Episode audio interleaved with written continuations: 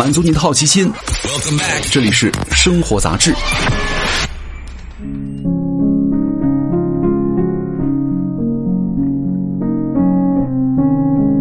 嗨，各位好，欢迎来到生活杂志，我是奥巴庆。今天来跟各位聊一聊新北京人艺院长冯远征的故事。根据央视新闻九月十四号消息，冯远征成为了北京人民艺术剧院的党组副书记，新任院长。在日前的媒体探班中，他表示要继续发挥人艺的传帮带传统，让更多的年轻人在舞台上成长起来。北京人民艺术剧院以独特的表演风格闻名中外，始建于一九五二年六月。从建立到今天，人艺的历任院长为曹禺、刘景云、张和平、任明、冯远征。而冯远征也成为了北京人艺有史以来的第一位演员出身的院长。七岁的冯远征被扔到了天津军粮城的盐碱地里，在部队任职的父亲被打成了反革命，全家从北京迁入到了军粮城。那是一九六九年，他正上一年级的下半学期。一个教室着装从一年级到六年级的孩子都是反革命的后代。身边的叔叔阿姨都是反革命，连和蔼的老师也是。他纳闷了：他们都是坏人吗？多年以后，冯远征当了演员，他演过很多好人，也演了一些坏人和怪人，但他从来都没有把角色当坏人和怪人去演。幼年的经历让他怀疑这样的简单判断是有问题的，于是他就有了那些亦正亦邪的经典演出。激情澎湃演革命者，笑容可掬演平凡人，目光冷峻时让人毛骨悚然，转头翘起兰花指又让人捧腹大笑。他从来不受某一种类型的限制，像是一条变色龙。在同龄人的男性演员当中，这种始终求变、摆脱标签的性格实属罕见，而在他眼中，这正是职业演员的本色。二零二一年的九月二号晚上。话剧《日出》在曹禺剧场首演落幕。作为导演的冯远征走上台，领一众仁义的年轻演员致谢。身后巨幅曹禺先生的照片逐渐浮现。冯远征转身面向曹禺先生，深鞠一躬。有些年轻的演员眼眶湿润了。这是他特别设计的谢幕方式，也是个充满仁义色彩的情景。仁义的灵魂人物，仁义的经典话剧，仁义的新剧场，仁义的导演和演员，台下是仁义的铁杆观众。冯远征舒了一口气，这批九零后乃至九五后的演员的表现让他感到满意。有人说，仁义现在是青黄不接，你看看这帮年轻的演员多棒啊！这是最让他有归属感的时刻。即便公众的知名度大多来自于影视，但剧场是他的归宿。这几年最让他过瘾的事儿都发生在舞台上，以演员为主业的他导演了两出大戏《杜甫》和《日出》。初当导演，他并不怯场，在导演技巧上运用了很多大胆创新的手法，比如把多媒体用到经典戏里。曹禺先生写的很多东西都没办法在舞台上展现，我通过舞美设计改变了整个透视关系，把一些幕后的东西展现在了舞台上。他罕见的没有谦虚。说：“从我的角度上来说，我觉得这就是最接近原著的样式。”冯远征对日出还有另外一重期待。他几年前担任北京人艺的演员队队长，去年上任副院长，一直为培养新一代演员而操心。日出就是他的表演课教室，他特意申请了增加一个月的排练时间，训练新演员。扮演陈白露的演员露露说。排这个戏好像又重新上了一次表演课。上世纪末，老一代演员集体隐退，冯远征这一批演员挑起大梁。由于经典版的珠玉在前，当时茶馆的新班底一上台便遭遇了一片骂声。这两年，仁义又面临着新老交替，冯远征希望新演员不要再经历他当时的窘境，别到时候我们一鞠躬撒手不管了。我们还是希望演得动的时候能够帮帮他们。他经常跟年轻的演员说：“没事多读书，不读书你怎么能够读懂剧本呢？”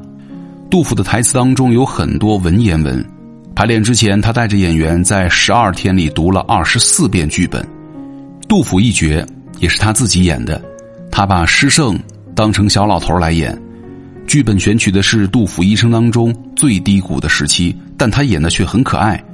他说：“我小时候过过苦日子，并不觉得苦，而是苦中作乐，因为你为了生活必须往前走。”杜甫也是一样的，苦日子是在军粮城过的。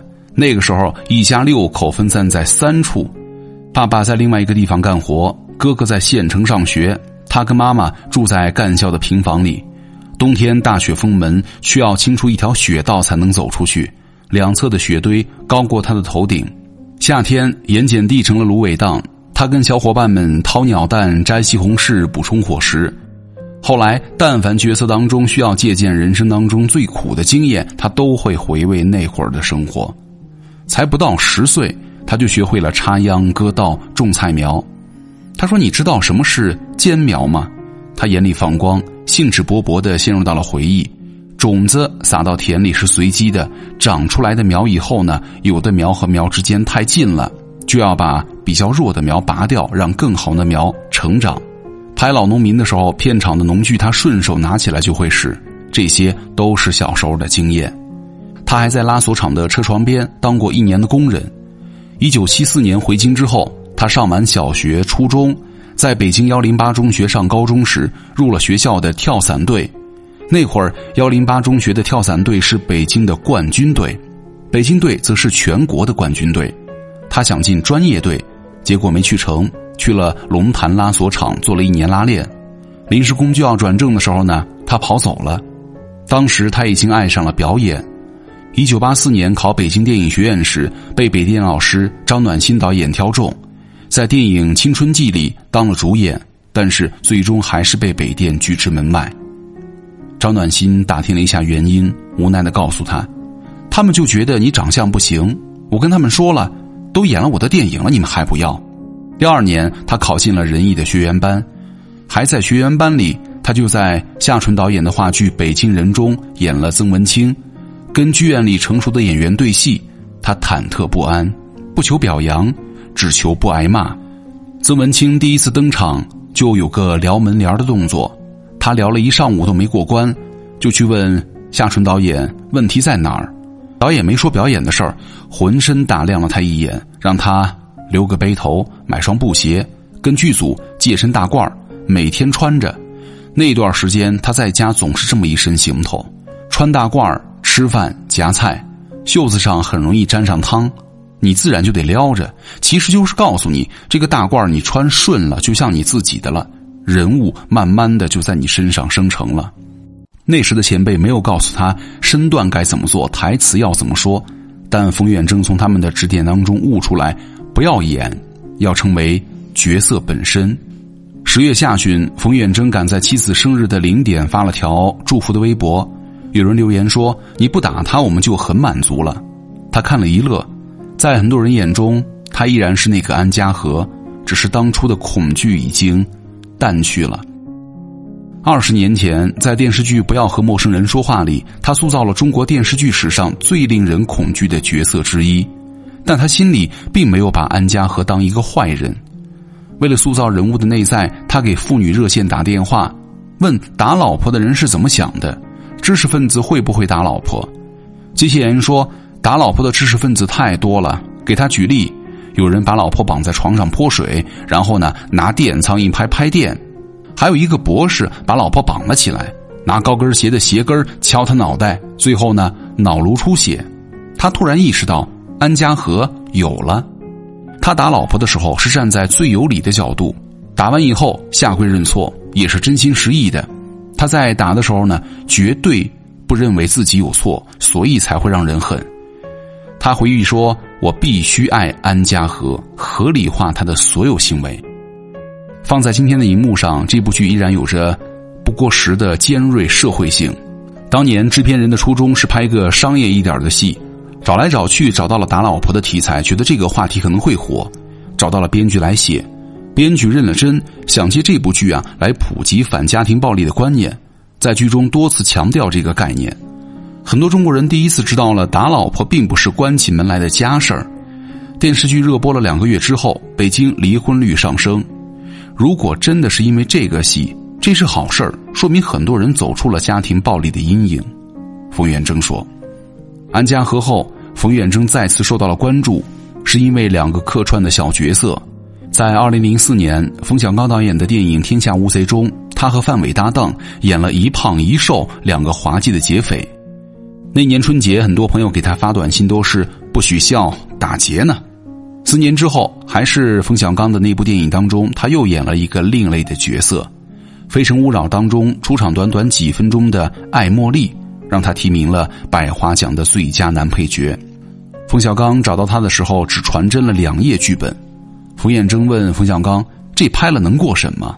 冯小刚说：“不知道，先拍了再说。”拍戏那天，他穿了件黑色的紧身 T 恤，没拍到下半身，穿了条黑色的阔腿裤，脚上是实心的皮凉鞋。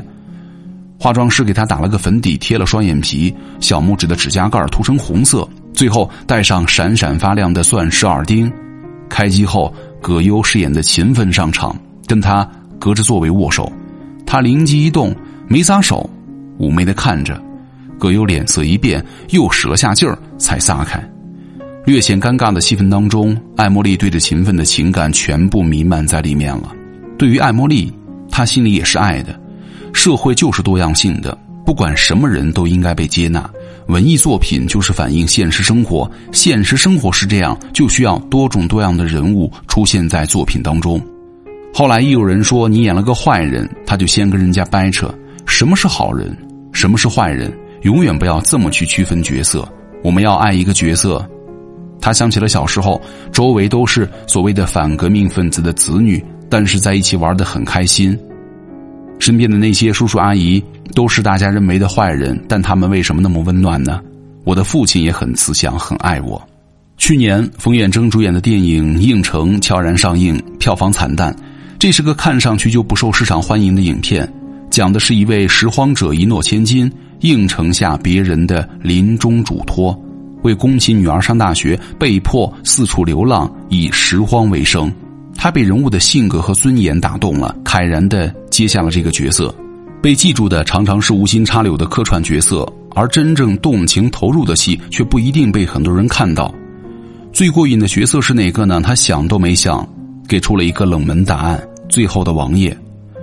那是一个年代戏，他演了一位清朝末代的王爷的一生，从晚清到革命，然后民国了，抗日了，解放了，随后新中国成立了。这位王爷随时代起起落落，没少出洋相，喜剧包裹的却是一生的命运。冯远征极少的体会到了附身的感觉，怎么演都对。每天在片场琢磨哪些有趣的事儿可能会发生在人物的身上，甚至工作人员都在盼着冯远征什么时候来片场，想看看他今天怎么演。他说：“这个角色让我找到了表演的自由。一个演员能够碰到这么好的剧本太难了，这是我的幸运。”表演的自由总是出现在从未涉足的未知地带。我是这样一个人，我觉得一个东西好的时候就不要再往前走了。像吃奶油蛋糕，第二块一定没有第一块好吃。不要和陌生人说话。火了之后呢，有二三十个同类型的角色找上门来，他一个都没接，因为没有一个写的比不要和陌生人说话更好了。他对制片人说：“如果写的比安家和还变态，他一定演。”甚至当一种表演方法受到了欢迎，下一部戏他就会马上换另外一种方法。他说：“我并不是一个高产的演员，对剧本过于挑剔。但如果去看看我这些年的作品，我相信不会让大家失望。虽然身处演艺圈，但是他对现实的生活有着极大的兴趣。闲下来，他不太看电视剧，最喜欢看纪录片和法制节目，相亲节目也看。从这些节目当中，他能够看到人生和人性。”比方说相亲节目，面对一个人的时候，他们各有各的态度，很有意思。在法制节目里，邻里因为生活琐事可以打到法庭上，亲人因为遗产争执可以反目为仇。他就琢磨着，我如果要演这类人，他可以在他们身上找到依据。观察生活是一个演员一辈子都不可或缺的课。好，以上就是今天的生活杂志，我是奥巴庆。咱们下期见，拜拜。